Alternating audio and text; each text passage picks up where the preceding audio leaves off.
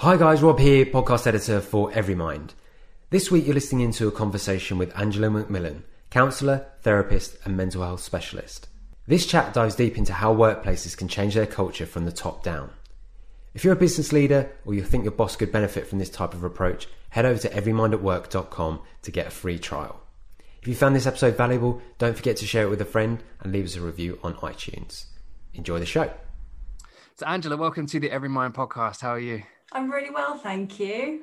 We were just talking about that you're in lockdown at the moment, aren't you? I'm in total lockdown here in Wales. Yeah, I always feel like I have to look out of the window when I'm sort of describing that. Yeah, so I'm confined to the house pretty much, it feels like. There's a lot of books behind you, so I'm guessing that's keeping you busy a little bit. Or they're like my books where they just sit in the bookshelf and you don't read them. they're um that's about half of my therapy books at the moment. So no, they are they're well loved and well read. Good, good, good. Angela, um, can we just start by telling um, everyone listening a little bit about yourself? Yeah, of course. So my name is Angela or Ange. Um, I'm a, a counsellor. I'm a psychotherapist. So I do both long-term work and short-term work. I specialise in anxiety and anxiety disorders. I'm a mental health awareness trainer, so I deliver all of the various mental health first aid packages in both England and Wales. I'm currently in the process of writing my own therapeutic programme for parents and carers of children experiencing anxiety. I run a parent support group, parent carer support group for parents who have children experiencing mental health struggles. So basically, everything mental health in all of its forms. Um, yeah, kind of live and breathe it really. Yeah, and I think that's what maybe makes you stand out from you know not other counselors that's me generalizing but it sounds like there's a real purpose behind what you're doing because you're doing so much more than just you know seeing seeing patients. So um you know can you explain a little bit about your journey and where the purpose comes from? Yeah absolutely. And i'm i'm really kind of open about this. I um had lovely upbringing, no kind of question marks around things. But I would say I probably had anxiety from around the age of 10, but I didn't actually know that that's what it was. By the time I was 15, I had a bit of a tricky time at home, left home, kind of went to college, carried on. But throughout all of that time, I had quite significant mental health struggles, but again, had no had no real idea that that's what it was. I actually thought that that was just my normal. I became a youth worker and worked with um, young people who were at risk of um, not being employed or not being in education, became a childline volunteer counsellor, and then trained to be a counsellor. And then I've worked all over the place for um, Mind, um, the Terence Higgins Trust, the YMCA, and kind of specialized in working with young people with anxiety. So I was probably about 38 when I realized that I had anxiety and had probably had anxiety for all of that time. And it sounds a bit ridiculous when I'm sort of describing that, you know, this is what I specialized in. But it was an absolute revelation to me for somebody to turn around and say, actually, do you know what? Do you think this is anxiety? And then realizing that there was something I could do about that. And I sought help and got treatment and changed my whole life, changed my whole outlook, and realized that actually that kind of purpose that you talked about is really about helping people identify if you are having a mental health struggle, you don't have to deal with this on your own. Sometimes you don't realize what that is. Um, but you know, have being signposted, kind of understanding that actually things could potentially be different for you. Um, that's that's kind of where that mission and that purpose comes from. And i guess there's a part of me that wants to take care of that 15 year old me who mm. maybe could have benefited from a little bit of help and support during that time as well. Yeah and that's one of the questions that i was going to ask in terms of anxiety because you know when we're looking at anxiety and depression they're probably the two you know mental illnesses that are more normalized out of you know all of the others. Um, and you've spoken there about when you obviously was diagnosed with anxiety or you was told it was anxiety that empowered you because then in a way you knew there was something that you could do about it. Whereas you know for other people sometimes being told that you have anxiety they almost let that empower them and that almost becomes their um you know their dna and you know in a way that becomes more difficult. So in your experience in terms of the kind of question that I'm trying to allude to is when do we know if it's anxiety, or when do we know if it's just we're worrying about something? I think there are a couple of things there. I always view any mental health struggle as it's part of you, it's not all of you. And if we can find a way of separating that part, then then we can choose to work with that or live with it or do something about it if, if we want to. I think the difference between having anxious thoughts and having an anxiety disorder is when it starts to impact on the whole of your sort of daily life functioning. And people's normal are different, right? So mm-hmm. my normal might be different to yours. So my idea of kind of feeling anxious might be quite different to the next person's. So I think it's always important if you can to kind of check in with yourself, you know, is is what's happening inside me whether that's thoughts, feelings or behavior are they impacting on how I would normally carry out my day-to-day tasks? You know, are they affecting my relationships? And I think if they are, then that's always an opportunity to think about whether whether you want to go and seek help or not. Yeah, and I think that is, you know, anxiety, as I say, is one that people speak a lot more about. And you know I, have experienced it myself as well. And obviously mine came after you know losing my dad to suicide which i'm very vocal about. And i think what you just said is there is really key. It's you know not letting the anxiety the grief you know anything that you're experiencing define you but in a way know that it's there and you can get past it you know allowing that to empower you too. And and how much have you seen you know i hate talking about it but the pandemic and coronavirus impact anxiety? Because from the data that we're seeing it's at an all-time high. So have you seen it from your patients and, and the work you do it's been really, really interesting. At the beginning of the pandemic, what I was finding was young people in particular who had a diagnosis of anxiety were actually thriving mm. because they were suddenly a lot of the pressures being in school, having to deal with social situations were gone. So they could be quiet if they needed to be quiet. If they needed to be feel introverted, they they could be their true self. And I think coming out of that, that's when I started to notice a spike when there was an expectation that we had to go back to, I hate this phrase, but this new normal, whatever that is. Mm. And uh, so, so with young people in particular, I think with, with adults, what I'm noticing is just very, very elevated levels of stress that are tipping into anxiety, whether that's being diagnosed or not. I think people are really struggling to switch off I think a lot of us are working from home at the moment. A lot of people I work with who run their own companies um, or are part of big organizations, everything happens from the comfort of your home, which means there's no transition time. You don't get the mm. chance to get in your car. You don't get the chance to blast your tunes out as you're driving home or to have a conversation with yourself about how your day's been. And I think that has been really impacting. And I'm kind of noticing what sort of looks like burnout in a lot of people at the moment, just kind of very high levels of emotion as well. Yeah, no, that's the, that's the same as what we're seeing across the companies and the employees that use our platform. The biggest insight that we found when we looked at the anonymous data was employees are struggling to switch off. You know, they're struggling to put their laptops away or to have that, you know, morning and evening kind of routine as well. And like you've said, that leads to burnout. I really like what you said as well, how is it stress tipping into anxious thoughts rather than anxiety? And and on that kind of question i hear it a lot. You know i've got really bad anxiety today. Do you feel like there's a fear in us using words like that too casually that almost in a way can um, negatively impact the seriousness of, of an anxiety disorder it's super hard because I think it's really, really important that we're in a place at the moment where people are talking about mental health, they're talking about well-being, they're talking about mental health struggles. And I'm always kind of reluctant to put my own thoughts or feelings onto the person sat in front of me.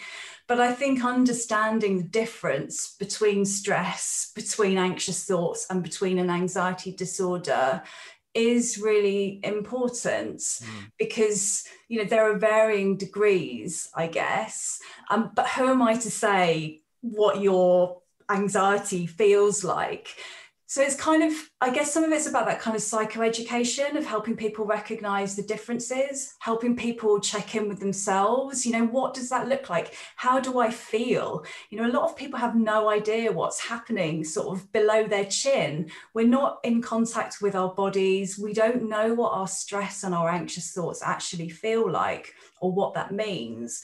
And I think if we can move towards educating people there and helping them learn about themselves, then I think that full range of explanation around what, what a diagnosis is and what a kind of non-diagnosable condition is, you know, we can still offer the same support whether you have a diagnosis or not. Very, very similar things work, whether you're stressed or whether you've got severe anxiety. So hopefully as language moves forward and it evolves all the time doesn't it that hopefully um, hopefully we can start to make those clearer distinctions for people yeah, no, I, again, it's when you were sharing your story of growing up, being young, feeling different, but not really being able to put a name to it. Like that's where the education piece comes in, right? You know, it's the same with, you know, talk about my dad when he got diagnosed with depression, it was very quick.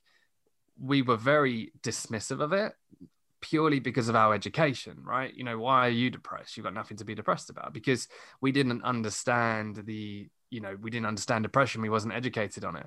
And and i think as you said we're going to have this period where people might misuse language but as long as we're talking about it i think that's key right? And i think um on that if, if someone's listening to this and i know obviously a lot of hr professionals sort of business leaders or people within a workplace listen to this podcast if one of their colleagues was was struggling with anxiety um, and obviously we're in quite a sort of remote world at the moment what advice would you give them to support that other individual?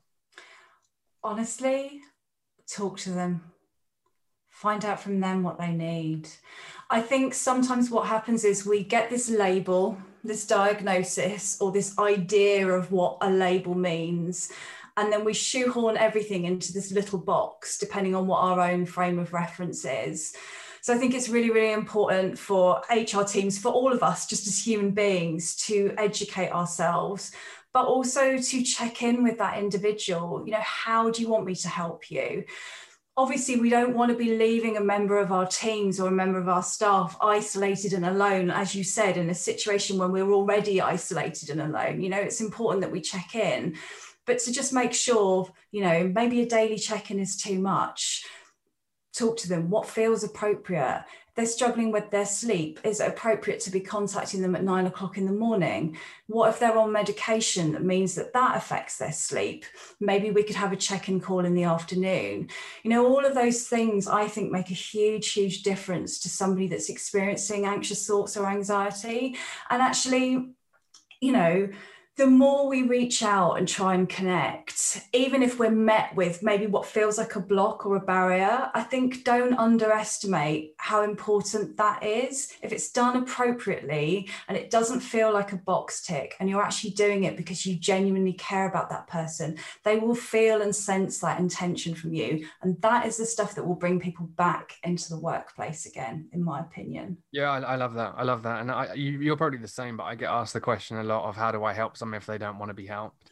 And that's the kind of answer that i give is it's it's up to that person to want to seek the help. But what you can do is you can let them know that you're there. And that intent that i'm there if you ever want to talk about it is key. Because if they feel like they want to talk about it they know they can turn to you. Um, and yeah it, it's a it's a huge topic at the moment isn't it? Anxiety. And i think if if you don't mind and i like the way you said it's so individual um, what does anxiety feel like to you anxiety feels like to me it's interesting actually because i was thinking about um, just before we kind of came on to, to talk to each other and kind of thinking about well what does anxiety look like? We have this kind of we have an idea i think again it's back to that label or that sort of that notion of what mental health struggles look like and we kind of think anxiety kind of looks like something. And actually i just jotted down it's kind of next to me of anxiety for me looks like perfectionism Mm. Anxiety for me looks like I'm going to do the best I can for you as your employee. That means I say yes to everything you ask me to do. That means I will go far and above beyond your deadlines. Um, I don't know what no is. So you'll keep bringing me the work because I'm the one that gets it done. And I'm a great employee. I'm calm, I'm quiet. Some people might argue slightly differently. Uh-huh. Um, I won't take breaks, I'll work longer hours.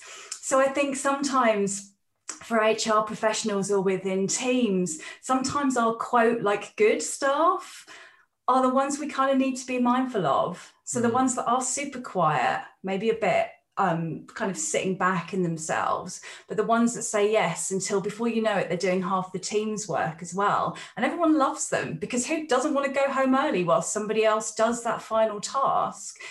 So anxiety can look like it can look like that. And it can also look like procrastination.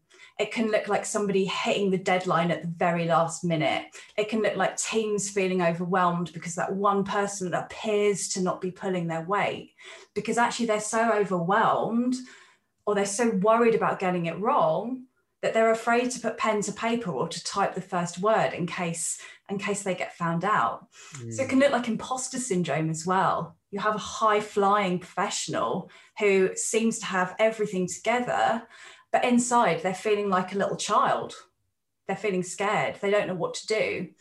It can look like sitting in a meeting and somebody not saying a single word for fear of getting it wrong. And it can also look like, for me, certainly, I'm sweating. I used to wear, I'm wearing black today, but not for this reason um, if I had to do any kind of presentations or sit in any workplace, I would always wear black because sweat would literally run down my arms. It was absolutely debilitating as a teenager and then as a professional person. Mm. Imagine sitting next to your colleague and they're going through all of that and you won't even know because they're not going to tell you. So I think it can look like it can look like lots of different things. It doesn't always look like missing work or skipping appointments or being ill although it can, there are other more subtle presentations of it as well, I think. Yeah, I really like that. And that really made me think about how I manage my anxiety and and the way I manage my anxiety is to be the loudest in the room, the joker, the one, you know, bantering with everyone. And I did that because I was anxious and insecure, right? And now when I see people doing similar, I have a, massively different impact. You know, I, I see them in a different way. So I really like that because again, we naturally wouldn't feel like the employees that look or act a certain way might be dealing with anxiety. Naturally, we'll default to the ones that are struggling with their work. You know, very open and honest about them. You know, struggling to come back to the workplace or whatever it is. So, with it being so different, you know. Is, is it going to be difficult for us to to tackle it because you know as you say it's so individual right? Um so does that come back to kindness? Like you know compassion and kindness? Is that really how we can tackle this because it's so individual? I think compassion and kindness should sit within everything we do as, as human beings. I think connectivity, particularly in this disconnected world that we're currently in, um, I think just kind of things starting at the top. So you know your organization there's a, there's a top downness to that and there's an openness and honesty that starts at the very top of your organization and then kind of filters through and I think it's wonderful if organizations send people on courses and they download things like apps and they do all this work. But actually, everybody needs to be doing that. The mm. senior leadership teams are the ones that drive the organizations. If your boss is taking care of their own mental health and well being, then their staff will as well. If your boss is working 15 hours a day, not taking breaks, not checking in with anybody, not talking about their own mental health and well-being, I can pretty much guarantee that a percentage of staff will be following that and will be doing the same thing. And that's where the problems start. It, echoes through. So I think we all have a responsibility to ourselves, if no one else, but to check in with each other. And if we have got line managers or bosses that are doing that with us, we create an openness in an organization. And that is the stuff that drives change. That is the stuff that makes the most difference. Yeah, I really like that. And that's something that we speak a lot about too, is is you can have initiatives within the workplace, but if you don't tackle stigma, no one's going to access that support. So um, obviously I know you do some work within companies too. And obviously as we're talking about that subject, what have you seen some organizations do that really create that open culture or really kind of support their employees? Is there anything that stands out to you?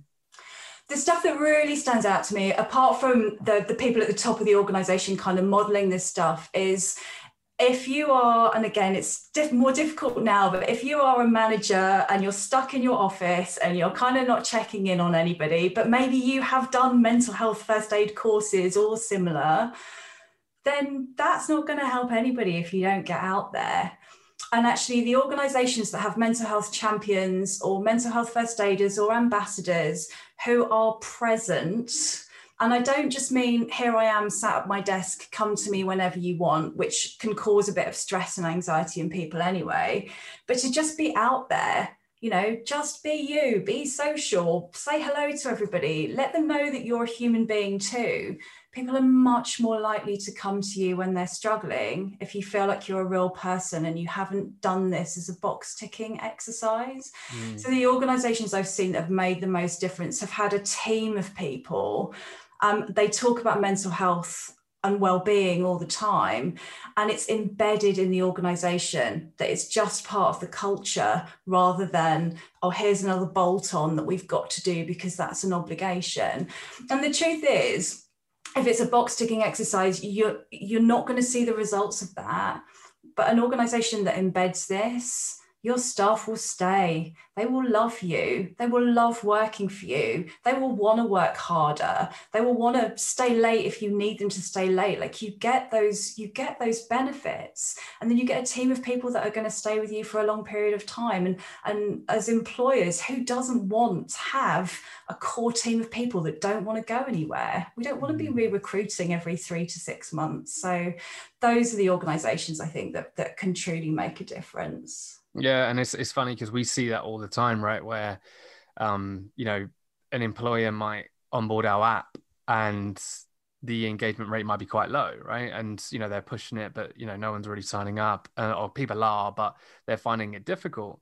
And then there's organizations that on board and their engagement rates through the roof. And and then I start speaking to them, and you find out the ones with the engagement that's through the roof have done stuff before you know they've done they've got champions they've been pushing the conversation etc so you know it's about trying to do more than just have an initiative and that's really what we're about is, is being that well-being partner rather than it just being an app the app is part of our overall sort of eco structure where we're trying to really help support businesses change that culture you know find the evidence-based interventions and i think as you've just said from our research, like champions is a very good way of doing it because I'm passionate, you're passionate about mental health. I'm sure there's employees out there that are passionate about it too. Get them to champion it rather than just be the HR team just hammering it down everyone's throat. Like get them to be a part of that as well. Um, and when it comes to sort of mental health awareness training, and we you were speaking about the top down, you know, there's always this kind of misconception of the top down not really getting it, not really understanding it. Um, so, in your experience, have you seen like education is key for them to get them to understand it so it trickles down? Absolutely. And I think it, it's back to that if we all take responsibility. So, if I'm the CEO of my company, you know, I have to take responsibility. What am I doing about my own mental health and well-being? How do I actually genuinely feel about this topic? you know, I know, quote, that I should be doing this, but actually, do I want to be doing this? Because if you are at the top of your organization and maybe you kind of have a few question marks around what mental health struggles look like, then of course it's going to be more difficult for your staff to talk to anybody about their mental health because they're going to sense that within the organization knowing that you can have a mental health day, that you can take some time off if you need it for your mental health struggles, knowing that you work in an organization that understands that, if you're in the position of being able to offer flexible working hours, to actually be able to model that and helping employees stay in their jobs because they don't have to get up at six o'clock in the morning if actually they're on sleeping medication. You know that they don't have to stay late if actually that causes them high levels of anxiety. Like starting at the top how how you show this to your teams that that will change everything. Really really quickly actually if it comes from a genuine place you can make a really big difference very very fast. Yeah i agree. It's it is that I think it's that vulnerability as well. And I think with senior leaders, there's still this misconception that being vulnerable goes against your performance, you know, and um if I'm a senior leader and I stand up and I talk honestly and I'm a human, they're going to judge me that I'm not a high performing, you know, worker. And, and, and, and I think that's changing slowly. And again, from what we've seen, I did a, a, a, a, um, a talk at a company called Mercer and I shared my story and you've got, you know, whatever, 100 people in the room and vulnerability always personal experience always kind of gets people talking in that in that room. But then the amazing thing that mercer did is they got four was it four? Yeah four employees to then share their story on a panel which i facilitated. And there i am watching in awe these guys and and, and girls just sharing their personal experiences and the colleagues were like stunned because they'd never heard of this before like they they work with these people on a day-to-day basis they have lunch with them in the canteen and now it's like, oh, wow, I never knew that. And just seeing the different dynamic of those people in that room because of that experience. And that was within, as you said, 20 minutes of them sharing their story. So um, I'm totally with you on that. It can happen a lot. And what advice would you give to someone if they do want to maybe share their story, but they're hesitant to do it? I think I just want to say amazing, by the way. Like my whole face just lit up you said that. I kind of get chills when I hear stuff like that. I've worked in organizations, similar experiences where I've been told no one will talk to you about their mental health. And yeah, then, you know, within 20 minutes, people are sharing stories for for because the first everyone time. has it, isn't it? It's like every everyone has it. And it's this, I don't think anyone will engage. And as soon as again, this is where kind of I get into a bit of a debate, but I think if you put the human side to mental health, people will engage. There's still this misconception that mental health is just, you know, about the brain and, you know, let's go clinical on it. If you put the human side to it, everyone's got mental health and people can engage with that. So I get excited like you do as well. yeah. I think um, what you were saying about like what if you're reluctant to kind of share your story. I think I always say this to people, whatever I'm doing, keep yourself safe emotionally. It is your story, it doesn't belong to anybody else. It's not your responsibility to tell your story if you're not ready to do that. And I think if your heart or your gut is saying no, then don't. And pick your people. So if you're thinking about telling somebody how you're feeling, you might not want to go to your HR department in the first instance. You might want to chat to a friend or a partner or a loved one. Just kind of test that out a little bit and then just see how did i feel after i said that? Or maybe you don't want to talk to somebody that that knows you. Maybe you want to book a session with a therapist. There's plenty of free helplines available. Check in with somebody. See what it feels like to say it out loud. And then when you're ready of course, you know, I absolutely welcome with open arms people sharing their lived experiences. Um, but it can take its toll. And I know personally, I only started sharing my story when I started delivering mental health training. And I thought initially that that was helpful for my groups and helpful for me. But actually, I've had to pull back from that and be really mindful about just how much I disclose. Because also, I don't know who's in the group, I don't know what they've been impacted by.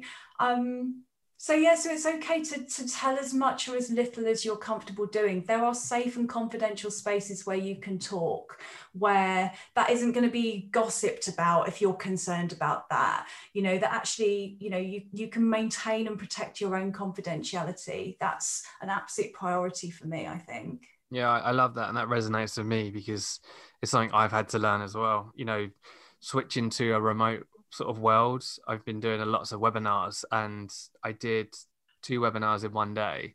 And I said to my team, I'm only going to do one a day. And then um, me being the guy that I am, the perfectionist, the people pleaser, I did four the other day in one day. And I come off and I was like, wow, like there's almost, this sounds, you, you'll see what I mean here, but sometimes when you robotically say it, it then impacts you even more. Cause I'm like, I can just robotically say this now like I'm, I'm not feeling this anymore. This is just me you know delivering it. And um i also the advice that i always give to people is similar to yours. It's you know i am very vocal about my own journey. Um very vocal about it. But what people forget to realize is i didn't even talk to one person about it for three years. You know then it was a therapist for six years me reading books writing down. You know i used to have a journal that i would write it all down in. Then it was like a blog post then it was a bit of videos and then so it's this sort of 11 year journey and same with you i might overshare and then i don't share that again and it's that constant journey um that i think we're all on would you would you relate to that I relate to that 100%. And I think particularly there's something, and I don't know whether whether you find this not with client work online, but with webinars. There, there's it feels like there's an extra layer almost. So it's like there's like an invisible wall.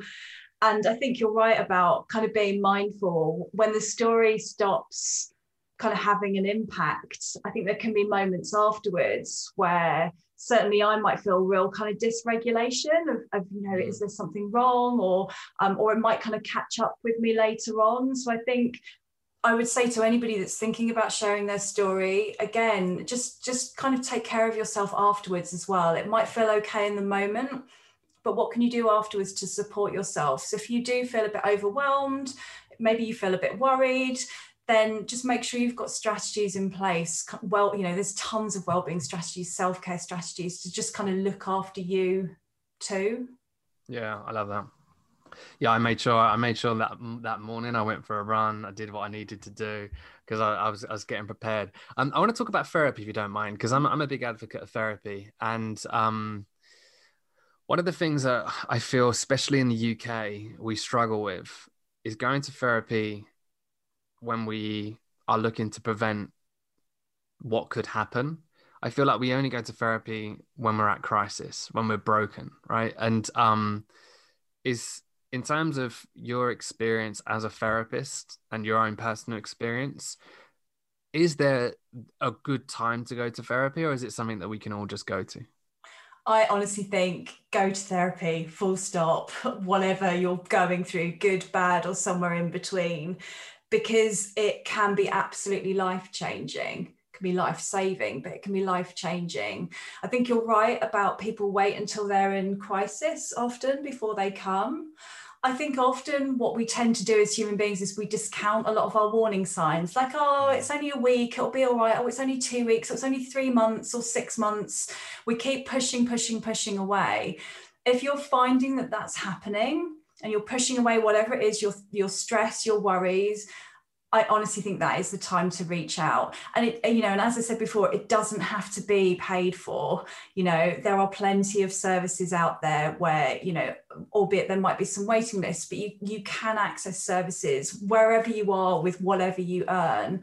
And I think the sooner you get in, we all know this, right? Early intervention is key. It, it does make a huge difference.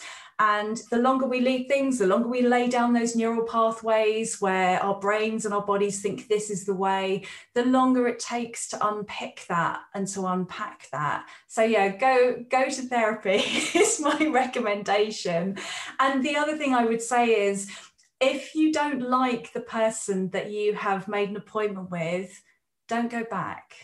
Do not work with a therapist that you don't like you will not get the same outcomes. Relationship is everything. It really doesn't matter what model of therapy they're using. In the first instance, your connection to them, that is the stuff that will help you on your journey. And sometimes view therapy as a first step.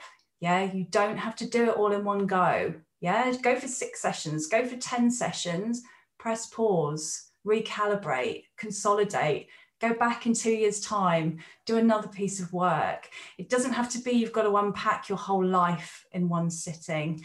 Um, but yeah, therapy is therapy is great if you find the right person.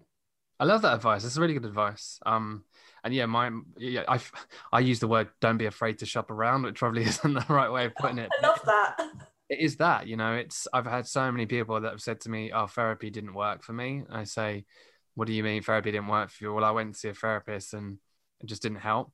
I said, well, therapy didn't work for you is a broad statement. You know, that therapist didn't work for you. You know, there's so many different types of practices, people. And even Anne, the lady who helped me, she was more of a holistic therapist. You know, she was the third one out of three years that I went to, you know, and it was that she was the only person that I felt safe and comfortable to, to, to disclose to and to talk to and yeah, and I completely related again, which I thought was amazing advice of don't think that you have to go every week for you know the next however however long. Um, you know, it's with with Anne, I've been going since I was 21, and there's times where I didn't go for like a year and then we'd re- I'd reach out again and I'd go back and I'd always discover more and learn more. Um, and yeah, I, I totally, totally relate to that. So, one question that I want to ask you is when it comes to anxiety, there's always advice to use coping strategies. And I often question are those coping strategies almost not a cure, but a real good way of preventing anxiety? Or is there something a lot deeper that's sort of causing that anxiety that you might obviously need to go to therapy for? Um, what advice would you give on that? I think definitely um, self help strategies can be tools for the toolkit. So I am a big advocate of finding things that work for you on a day to day basis. I think sometimes it depends what is driving the anxiety. So, if, for example, somebody has experienced a trauma or a traumatic event, then um, some of the symptoms of that could be symptoms of anxiety. And therefore, a lot of the coping strategies for anxiety or anxiety disorders might not actually be that helpful for you. If you think about that fight, flight, or freeze response, if you are if you're in that kind of flight response because you've experienced a traumatic event, um, then things like exercise will actually perpetuate that in a way. So it absolutely is helpful. We know we know sort of the neurochemistry of things like moving our bodies. We know it can improve mood. Um, but actually, if we're using that as a form of defending against underlying feelings, then I think it's always worth checking in with somebody about that. And things like mood journals or kind of keeping a record, kind of monitoring your mood and seeing whether there's anything that activates you. Thinking about when you do employ your self help strategies to just see if there's a pattern, because then therapy can help you get underneath that. So if it always happens every Tuesday and you know that's when your morning meeting is, that gives you an opportunity to figure out what do I need to do about this and to perhaps look at what's underlying that. So yeah, it depends on the strategy. It depends on what the person's facing, really. I think everything has its place. And sometimes we just need to get out of the door, right? Um, which is why some of those kind of cognitive behavioral therapy strategies can work. But actually, if we're talking about something that happened in early childhood, those strategies aren't necessarily going to see you through without them kind of coming back later on. Mm, yeah, I, I, agree with it massively. Um, and I think, uh, you know, for me, a lot of the way I tried to deal with my anxiety was those band-aids on that kind of wound that's there and and you know you're consistently putting more and more on. And almost in a way it's running away from those problems and trying to distract yourself from those problems. And i think my dad was very good at that as well. You know you spoke about perfectionists and perfectionism one of the um, a guy I know, Rory O'Connor, he studies suicide research at Glasgow University. He talks about social perfectionism in people that end their own lives. And you know, my dad was definitely a social perfectionist in making sure that everything around him looked perfect because inside he was, you know, feeling the way that he was. And it was interesting to hear you talk about anxiety in a way is sometimes perfectionism is we want to make sure everyone sees us this certain way because we're kind of protecting, you know, who we are inside. Um, I'm cautious of time, Angela, and I could ask you more and more questions. Um, but one of the questions I do want to ask you, and I know this is very difficult to answer as well, but is there is there some advice you would give to people to not for them not to do or not to say to someone dealing with anxiety? I think, I mean, this is obvious stuff, I think, but you don't just get over anxiety. yeah, you can't just kind of walk out the door if you're scared of going outside. You can't just walk into the canteen if the canteen makes you feel anxious. You can't just have a conversation if you are overwhelmed with fear about talking to somebody. So I think whatever your own thoughts and feelings are about what's happening, try and hold them inside. If you are feeling super frustrated because that person isn't doing something or you want them to be doing something and they're not, just try and be present. You don't have to fix this. You are not responsible for them or their behavior. The best thing you can do is to walk alongside them, check in with them, ask them if there's anything you can do to help, let them know that you're there. And if you are feeling frustrated or upset, or you want to blurt something out, or maybe you're feeling angry, just try and find a space for yourself where you can vent that away from that relationship so that that doesn't have an impact on that person. I can pretty much guarantee to you the person with anxiety feels frustrated with themselves. They already feel like they should quote be doing more um, or they shouldn't be doing whatever it is that they're doing they're already having this internal dialogue and questioning themselves hearing that reflected back in somebody else just adds to feelings of shame and dysregulation so if you're able to hold that and just be the supportive human being that the person with anxiety needs, that is the thing that will make the most difference.